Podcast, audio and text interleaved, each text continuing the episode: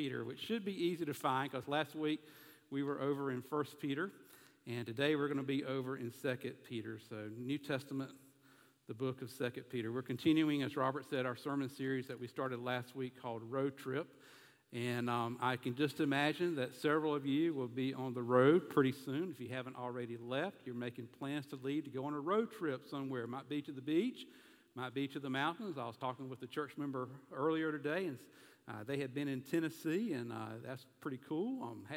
I have not been in the state of Tennessee. It's been too long, and I look forward to heading back there because I love heading up that way in the mountains of North Carolina and stuff. But anyway, we're calling this series Road Trip because if you're like me and you're on the road, you're asking the question, are we there yet? So we asked that question of you last Sunday. Are we there yet in understanding certain things in Scripture? Because if you're like me, there are some questions that maybe you or somebody has asked you down the road, and they're questions related to Scripture, and you're thinking, well, I wonder what the Bible has to say about that. So last week, we went to the Bible, and we tried to answer the question, or the Bible answered the question for us regarding, why is there suffering? Why does God allow suffering? If he is such a good, good Father, why is there suffering in the world? For that matter, why do godly people suffer? Well, the Bible answered that question last week. This morning, I want us to consider this particular question, and the question is, why should I believe the Bible? Why should I believe the Bible? Perhaps that's a question that somebody has asked you before.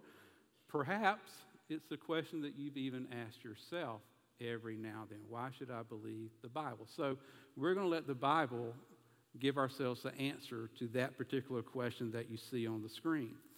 I remember many years ago that when I was in high school, I dated a girl, and she would often send me love notes.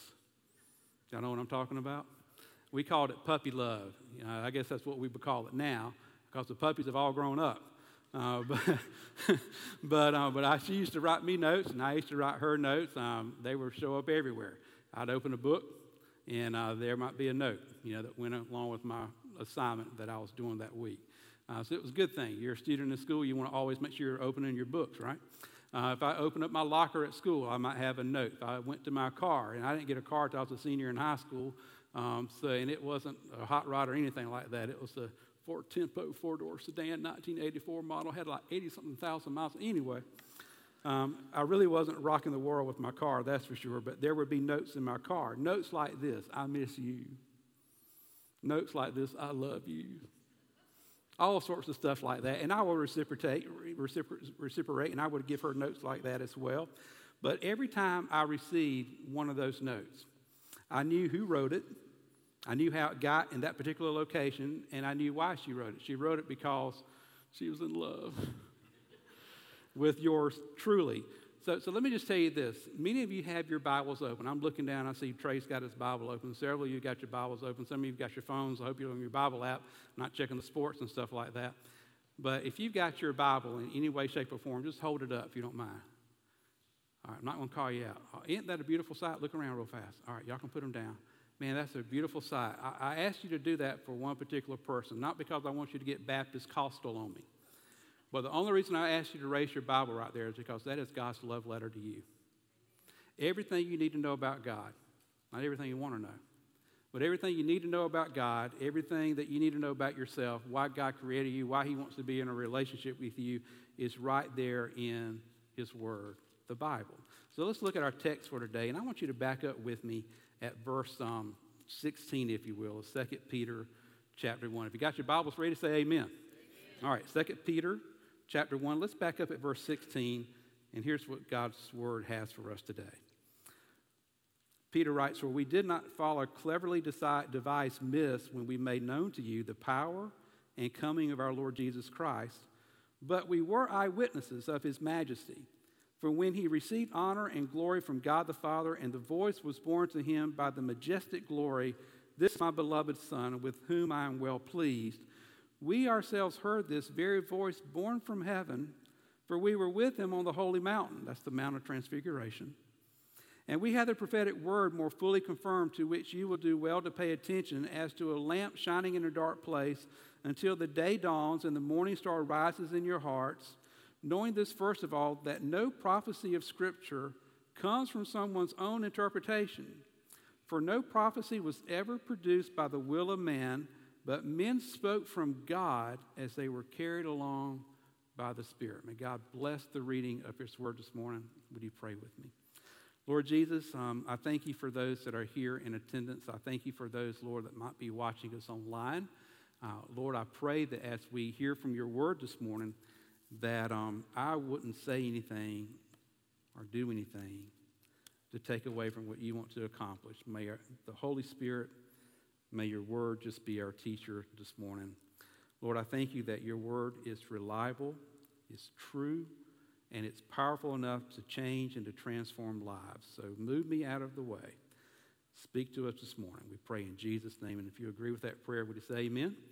Amen. Thank you. Thank you for doing that. This is a unique passage of Scripture. Now, I know you can say, preachers can say that about every passage, and that's probably true. But this really is a unique passage of Scripture. And the reason this is such a unique passage of Scripture is that this is one of those times where the Bible is actually speaking of itself here. It's talking about itself. So as we look at this passage and as we kind of go through this passage and answer the question, why should I believe the Bible? Three perspectives that I want you to notice with me. And first is the revelation of Scripture. One of the reasons you can believe the Bible is because of how the Bible reveals itself to us.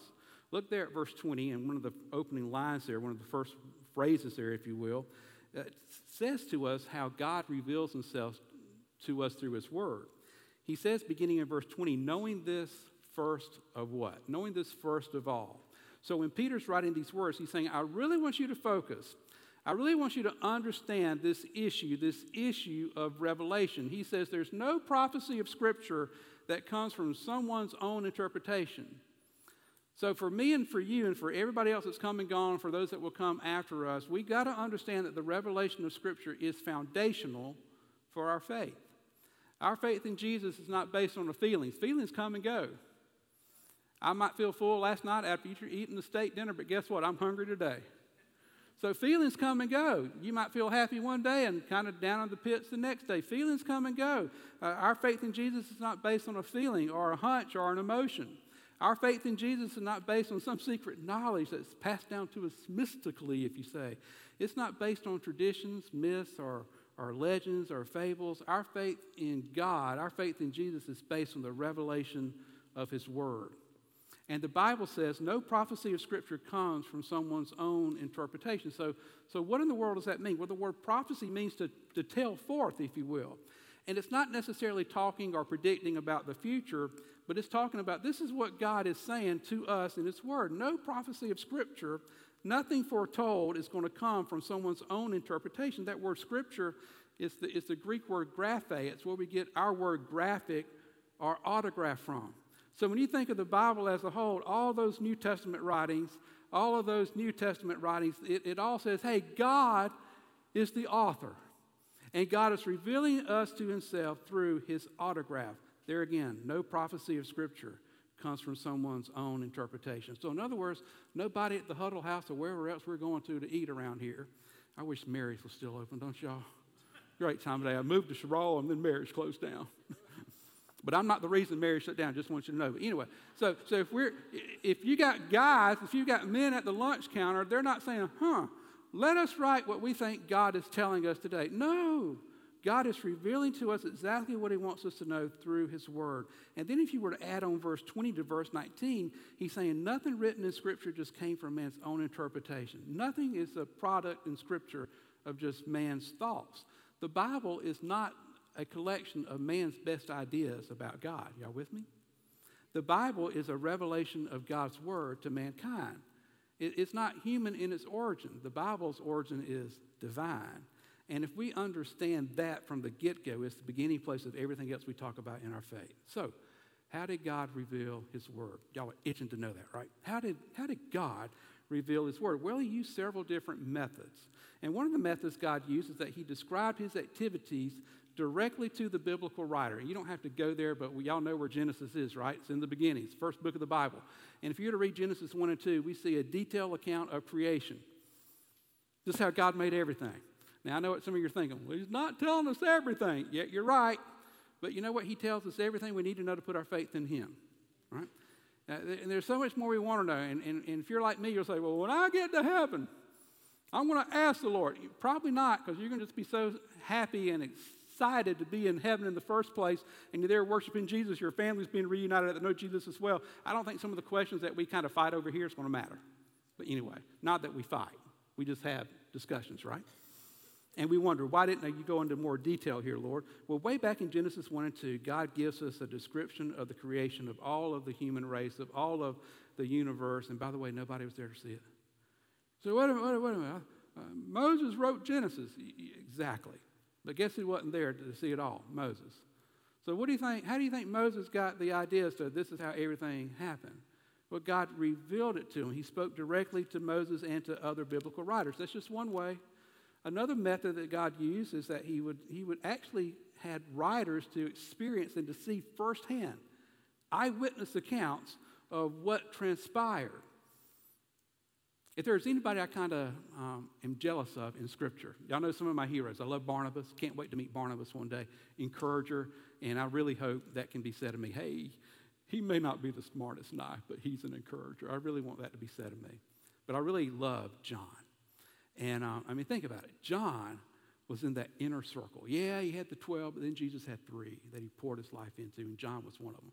You know, John liked to say, I'm the disciple Jesus loved. I really don't think he said it that way, but I like to think of it every now and then. I'm the disciple that Jesus loved. But man, John, Steve, you got to hang out with Jesus. You got to fish with Jesus, got to eat with Jesus, got to recline with Jesus. I mean, he got that one-on-one interaction with Jesus here. He heard Jesus. He walked with him. He saw Jesus do all sorts of miracles. He saw all those things. He experienced all those things. And God just put the words, and he protected John's memory. He protected John's vocabulary. And what we see in the Gospel of John and in his letters is what John experienced when it comes to the life of Jesus. It's one way God communicates his word to mankind. Another thing that God did, another way that method that he used is that he would sometimes allow writers to use the accounts of eyewitnesses when they weren't really the first eyewitnesses to witness the encounter. Y'all follow that? Don't ask me to say it again because I probably couldn't. But a great example of that is Dr. Luke. Now, Luke's very, very detailed, but Luke tells us in Luke chapter 1, the first 4 verses, he says, hey, I'm using other accounts, other people that were eyewitnesses of things that Jesus did. I'm using their accounts to tell you what God has laid upon my heart. So sometimes writers use the accounts of other eyewitnesses to write down what they wrote. And then sometimes God spoke directly to the prophets and to the apostles, and he gave them a word. So you need to know that in the Old Testament, there's a book by a minor prophet. And why do we call them minor? They're all major in my book. But there's a guy that we call him a minor prophet. His name's Amos. You say, Amos? Yeah, Amos. He's not just your great-great-granddaddy's uncle. There's a guy in the Bible named Amos, and he wrote the book called Amos. Yeah, very good. And I'm not going to ask you to turn there, but it's on the screen because you need to know about Amos because when we all get to heaven one day, you might run into Amos, and Amos like, hey, what do you think of my book? Don't say, you wrote a book? Don't do that. But this is from Amos chapter 3. For the Lord God does nothing without revealing his secret to his servants and the prophets. And then Amos says, hey, this is Amos's illustration. The lion has roared. Who will not fear? The Lord God has spoken. Who cannot but prophesy? So what Amos is saying here is that, hey, there's opportunities. This is when God spoke to me. So when Amos writes that this is when God spoke to me, he's saying it's just as when a lion were to roar, guess what you're going to be? You're going to be afraid. If you hear a lion roar and you're close enough to that lion, there's no cage separating you with some great, dip in the earth there to separate you from that lion. You're going to be scared, right? I don't care who you are. I think you'll be afraid. It just comes natural. So Amos is like, just as when a lion roars and you're afraid, when God speaks, how can I not but prophesy? How can I not but speak? That word prophesy in the Hebrew language just means to boil over or to bubble up, right? So the idea is that when God spoke to the prophets, what he spoke to them just kind of boiled over, just kind of bubbled up, and they had no choice but to write. That's why Paul wrote what he wrote. It's why Amos wrote what he wrote, why Peter wrote what he wrote, why Daniel wrote what he wrote. Y'all got the picture? It just kind of bubbled up within them. Now listen to this. Apart from God revealing himself through his word, we would never know the most important things we need to know about God. I will say that again, and hope I don't butcher it. Apart from God revealing himself to us through his word, we would never know the most important things we need to know about God. I shared with you recently that the older I get, I love astronomy. Not astrology, but I love astronomy. And the story is about this particular professor that after the midterm exams took his students out in the middle of nowhere to an observatory. And he's like, you know, the stars really come to life here at this observatory. So, Ethan, you would be right there with me. You would know, you know, about stars and stuff like that. I think he's asleep anyway. That's why I call on people to wake him up. But the professor there is out there, and he's got this observatory, and the stars, the universe just comes to life. They're like, why can't we couldn't see this, you know, back in the city where you got all these city lights and stuff like that? But the fact of the matter is they had a powerful telescope. And when they looked in that powerful telescope, guess what they saw? They saw things they never could see with their naked eye. They saw the rings of Saturn. They saw the eye of Jupiter. They saw stars some 2,000 light years away. And the professor said, you know what? They've always been there. You just couldn't see them. Because the only way for you to see them is for you to use a telescope like this. So let me just tell you this. God's word is like a telescope, and the Bible allows us to see things about God that otherwise would remain unseen to our naked eye. The Bible says that God reveals himself to us in the universe and in the natural world. I love Psalms 19, verse 1. The heavens declare the glory of God, and the skies above proclaim, you know, his handiwork. That's God's tapestry for us at night when we go out there and we look at all the stars and the constellations. Now here's the question. Without the Bible, would there be enough evidence to say God exists? Absolutely. No one is without excuse. There's enough evidence to know. People would ought to be able to logically say and reasonably say, how can there not be a creator? Look at all of this. How can there not be a creator God? How can there not be a powerful God? But without the Bible, get this, without the Bible, you would not know how much God loves you. You would not know that you're a sinner. Without the Bible, you wouldn't even know what sin is. You would not even know that sin separates you from a holy God, and the holy God went to the cross for you, so that if you put your faith in Jesus Christ, his Son, his only begotten Son, and repent of your sins, he can save you and be in a relationship with you. You know, there's just certain things we cannot find out for ourselves unless we have the scriptures to reveal it. So one of the reasons you can believe the Bible and take it to the bank is because of the revelation of Scripture. But then secondly, not only do you have the revelation of Scripture, you've got the inspiration of Scripture. Another reason you can say, I can believe the Bible. So here in just a few words, the Bible describes the process of how God inspired the biblical writers. Notice what the Bible says in verse 21. No revelation, some translations say, no revelation, no prophecy of God ever came or was produced by the will of man.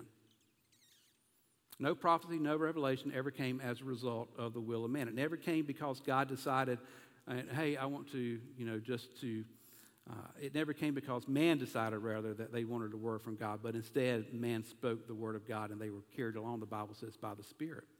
And let me just remind you who these biblical writers were. They were people that were just like me and you.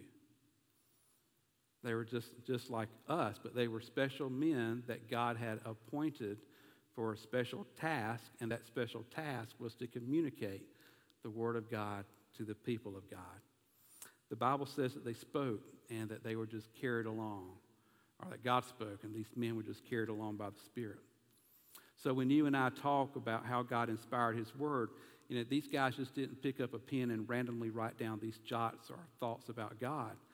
Instead, God used them and miraculously moved them along, just moving their hands, I like to think of it, putting the words in their mind and in their heart, and they would write down what God would have them to write. And what's really cool for me to think about is that these guys were from a whole lot of different backgrounds.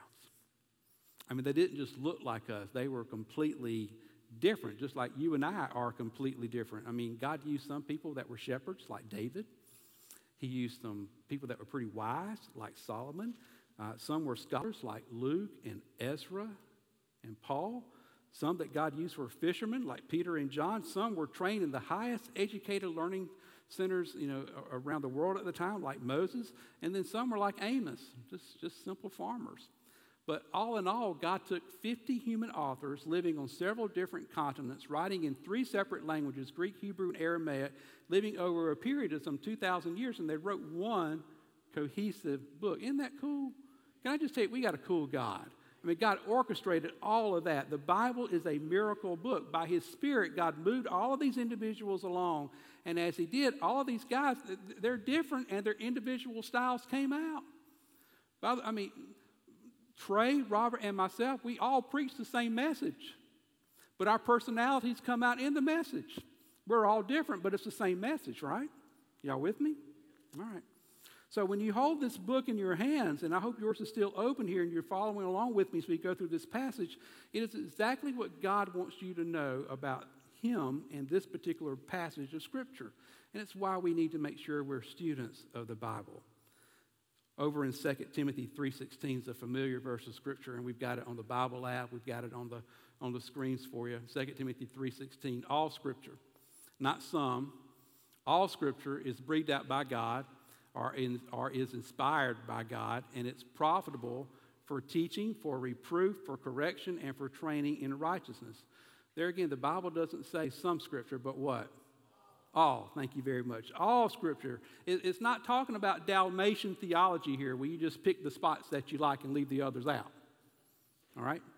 All Scripture is God-breathed. Scripture is inspired. So when we say that Scripture is inspired, it's not inspired as if Bach or Beethoven was inspired to write their concertos and stuff, or Monet or Picasso, you know, drew their paintings and stuff like that.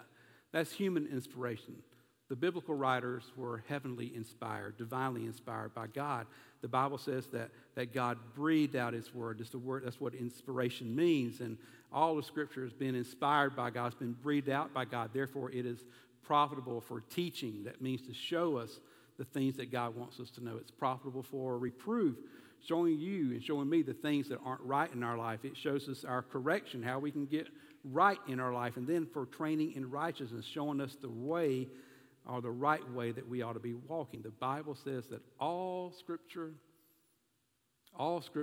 is inspired by God, breathed out by God. Now listen to this here. Speaking about the inspiration of Scripture. If the Bible, all right, y'all with me? If the Bible is breathed out by God, then the Bible cannot contain error. If this is God's word, it cannot contain error. Our God is a perfect truth type of God. He cannot breathe error. He cannot lie. So because the word of God is breathed out and inspired by God, He cannot lie. We can believe that the Bible, and we should believe that the Bible is inerrant, meaning there's no errors, that it's infallible, there's no mistakes in it, and that it's inspired. It is the literally God-breathed-out Word of God. Our holy God is holy, right? He's a holy God. He's a truthful God. He's a righteous God. He's a perfect God, and therefore His Bible as well is perfect, so you can trust every word here in Scripture. Now here's a good word.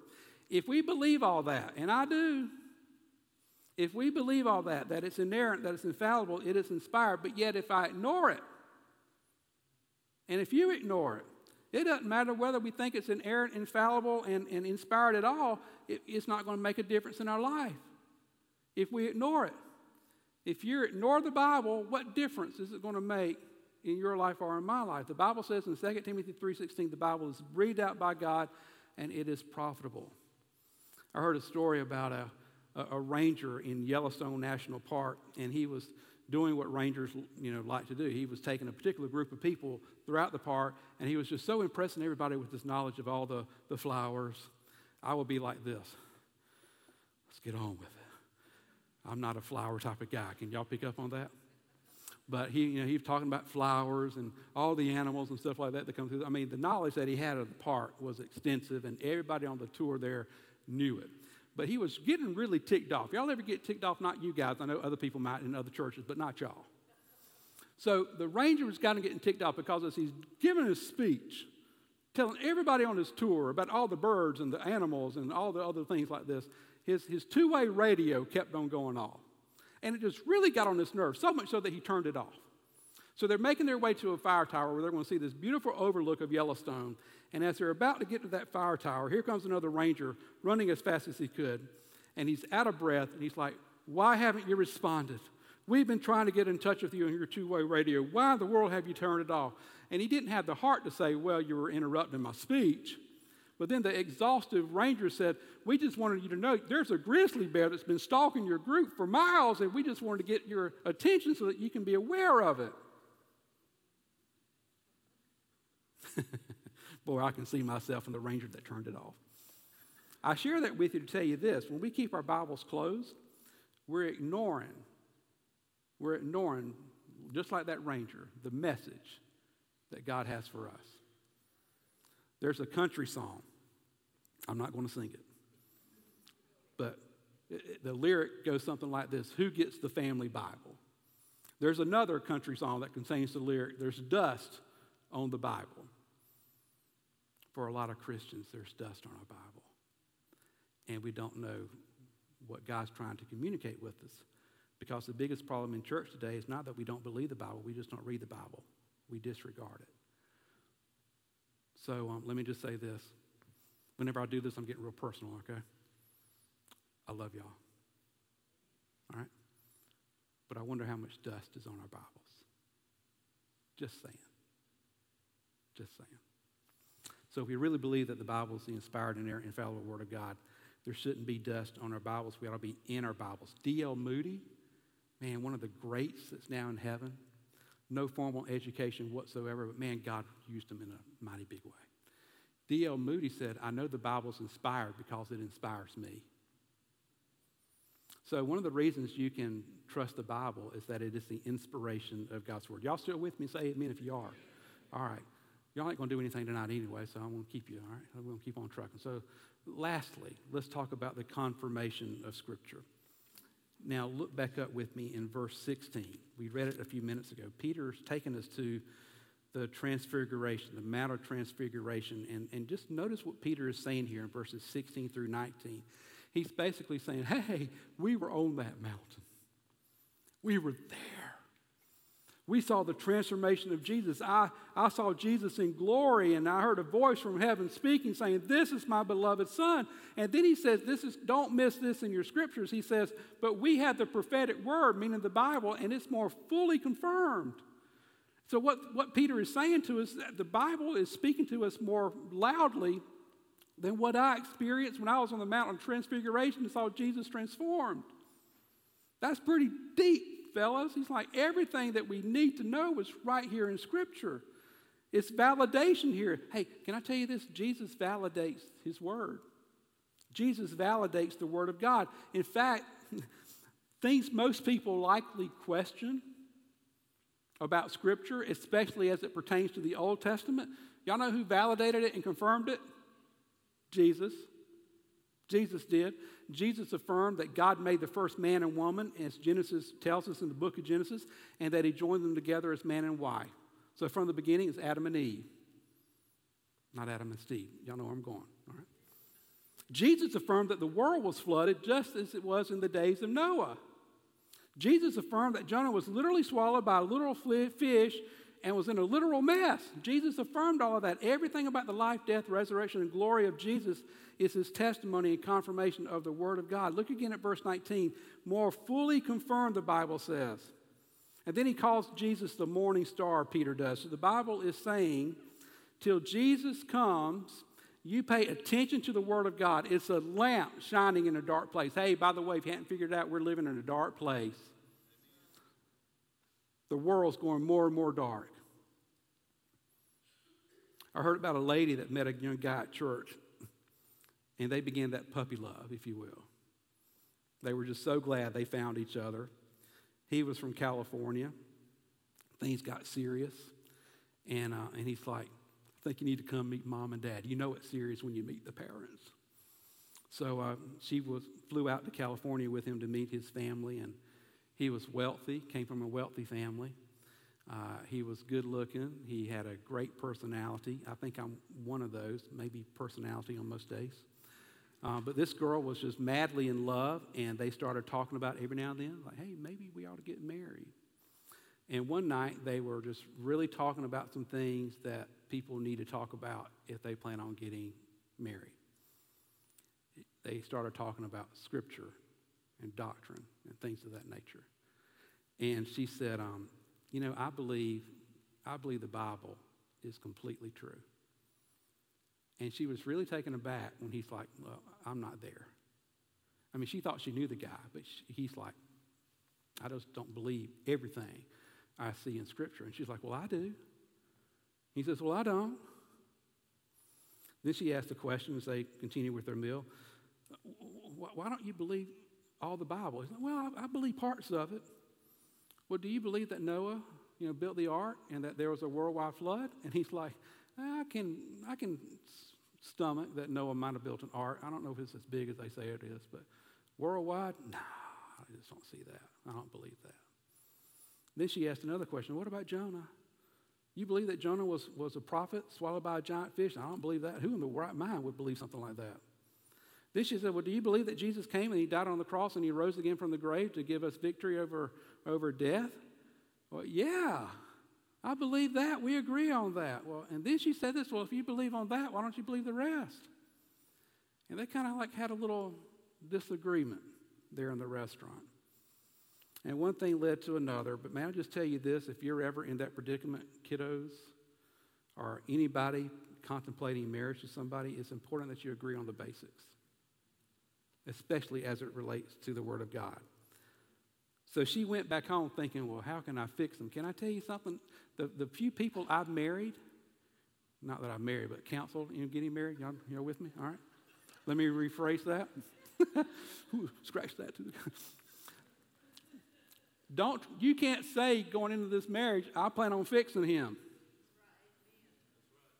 Sandy, behave.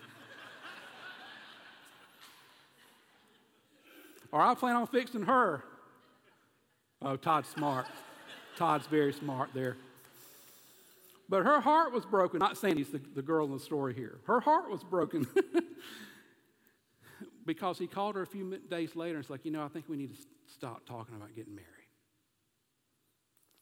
You know, sometimes we don't really understand things that God does and why God allows this or that to take place, but God could have been saving her from a potentially destructive situation. This is good. The Bible reveals Jesus, and then Jesus confirms the Bible. The Bible reveals Jesus, and Jesus confirms the Bible. I'll close with this illustration, but it comes from the book, The God Question. Listen to this. This is just so astounding to me. The Old Testament contains several hundred prophecies related to the coming Messiah. 332 were fulfilled in the first coming, the first advent of Jesus, all right? Old Testament prophecies about the Messiah, 332 were fulfilled in Jesus.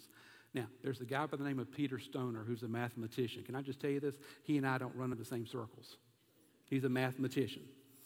He took mathematical science and probability, and he began to calculate the odds if just one person could fulfill just 8 of the prophecies. So he's using math in science. What if one person could fulfill just 8 of the prophecies we read about? Listen to what he said. Blows my mind. We found the chance that any man might have lived down to the present time and fulfilled 8 prophecies is 1 × 10⁴ power. Can I just tell you what somebody like me thinks when we think of that? That's a lot. That's just astounding to think about. But then he puts it in terms that I can kind of get, all right? He says, imagine if you had that many silver dollars, 1 × 10⁴ power. You had that many silver dollars, and you were to pour all of those silver dollars across the state of Texas. You know, the state of Texas is a little bit bigger than South Carolina, right? So you got all of these coins all over the state of Texas, and you cover it. It would cover the state of Texas, they say, 2 feet worth of silver dollars. That's hard for me to fathom, but I can picture it a whole lot better than I can understand the math. Then he says, imagine you took one of those silver dollars and you marked it with an X on it.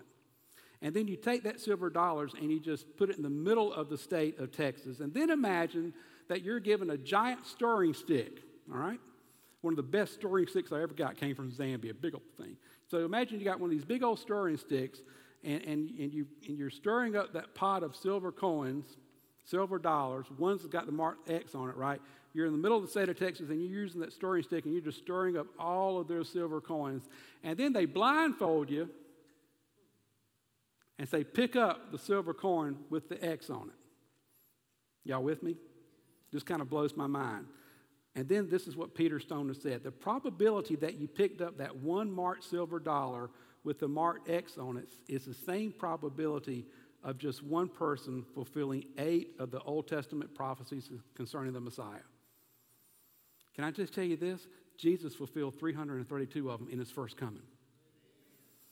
So Jesus shows us and confirms that the Bible is absolutely true. The Bible points us to Jesus. Jesus points us to the Bible. If you want to know God, if you want to know what your biggest problem is, if you want to know how to get rid of your biggest problem, which is sin, by the way, the only way for you and for me to know that is to go through his book. So I want to challenge you this week to start something with us, all right? I want you to get in the book with us, the Bible, that is, not some Nicholas Sparks books that you might read on the beach, but I want you to get into the Bible. By the way, Nicholas Sparks always has a happy ending, I guess, but nothing's a happier ending as the Bible. So I want you to get into the Bible with me, and there's you can find this Bible reading plan. You can find that in our YouVersion Bible app. So if you've been looking through that today, that's attached to the notes there. If you have trouble with it, get in touch at the church office this week. But this is the Bible reading plan for us. It's called Holy 90. It's a 90-day Bible reading plan that will take us as a church through the Gospels this summer. We say, why are you doing that, preacher? Well, it's the summer. One, you got more time on your hands, I think. If you don't, I feel good about at least saying that because I think you do. But then also, it will put us on the same reading plan, as we read through the Bible together. I just want us to get in the Bible. Don't worry about how much you're reading. The assignments are very, very lenient as we go through this 90 days together, but just allow the Word of God to speak to you. Y'all know why? Because the Bible is God's love letter for you. Let me ask you to bow your head, every head bowed and every eye closed, if you will.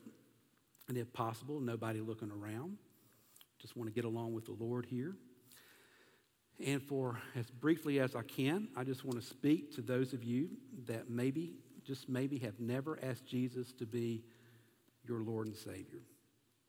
You never trusted in the Bible, but maybe perhaps today, because of what you've heard and how the Holy Spirit has just touched your heart, maybe today's the day that you can get saved. Nothing would please the Lord more than for you to leave here today knowing that you've got a right relationship with him. And if you've never asked Jesus to be your Savior, would you just pray this prayer with me? Nothing's unique or powerful or special about the words, but what is unique and powerful and special about the words is that if you mean them in your heart to the Lord. Here's what these words are. Just a simple prayer I would ask you to pray if you've never asked Jesus to be your Savior. Dear Jesus, I know I'm a sinner, and I know that you died on the cross to forgive me of my sins. I accept this morning your eternal offer of salvation. Thank you for forgiving me of all of my sin, past, present, and future. Thank you, Lord Jesus, for the new life that you give me. And from this day forward, Heavenly Father, help me to live my life for you and for your glory. Still with every head bowed, eyes are closed. If you prayed that and you meant it in your heart, based on how I read my Bible, God will save you. Because that right there was as simple as enough for a child to say, Jesus, come into my heart. Save me. Live in me. So, Lord Jesus, thank you that you make it just as simple for adults and children to be on the same page and to simply call upon your name and to be saved. Lord, I pray for those of us that maybe have been saved for a long time. For me, it's been since 1982. Certainly not perfect. I like to think that I'm on my way to perfection, and I am in heaven. But Lord, I thank you so much that until you come back and take us to be with you in heaven, I thank you, Lord, that for the time being, that when we gather together as a church family and we preach, that we can preach the perfect word of God that encourages us to be your mouthpiece in Sherall or wherever you were to take us, Lord. So, Lord, draw us to yourself. Help us, Lord, more than anything to realize that today we can trust in your perfect word. And because of your perfect word, we know about you.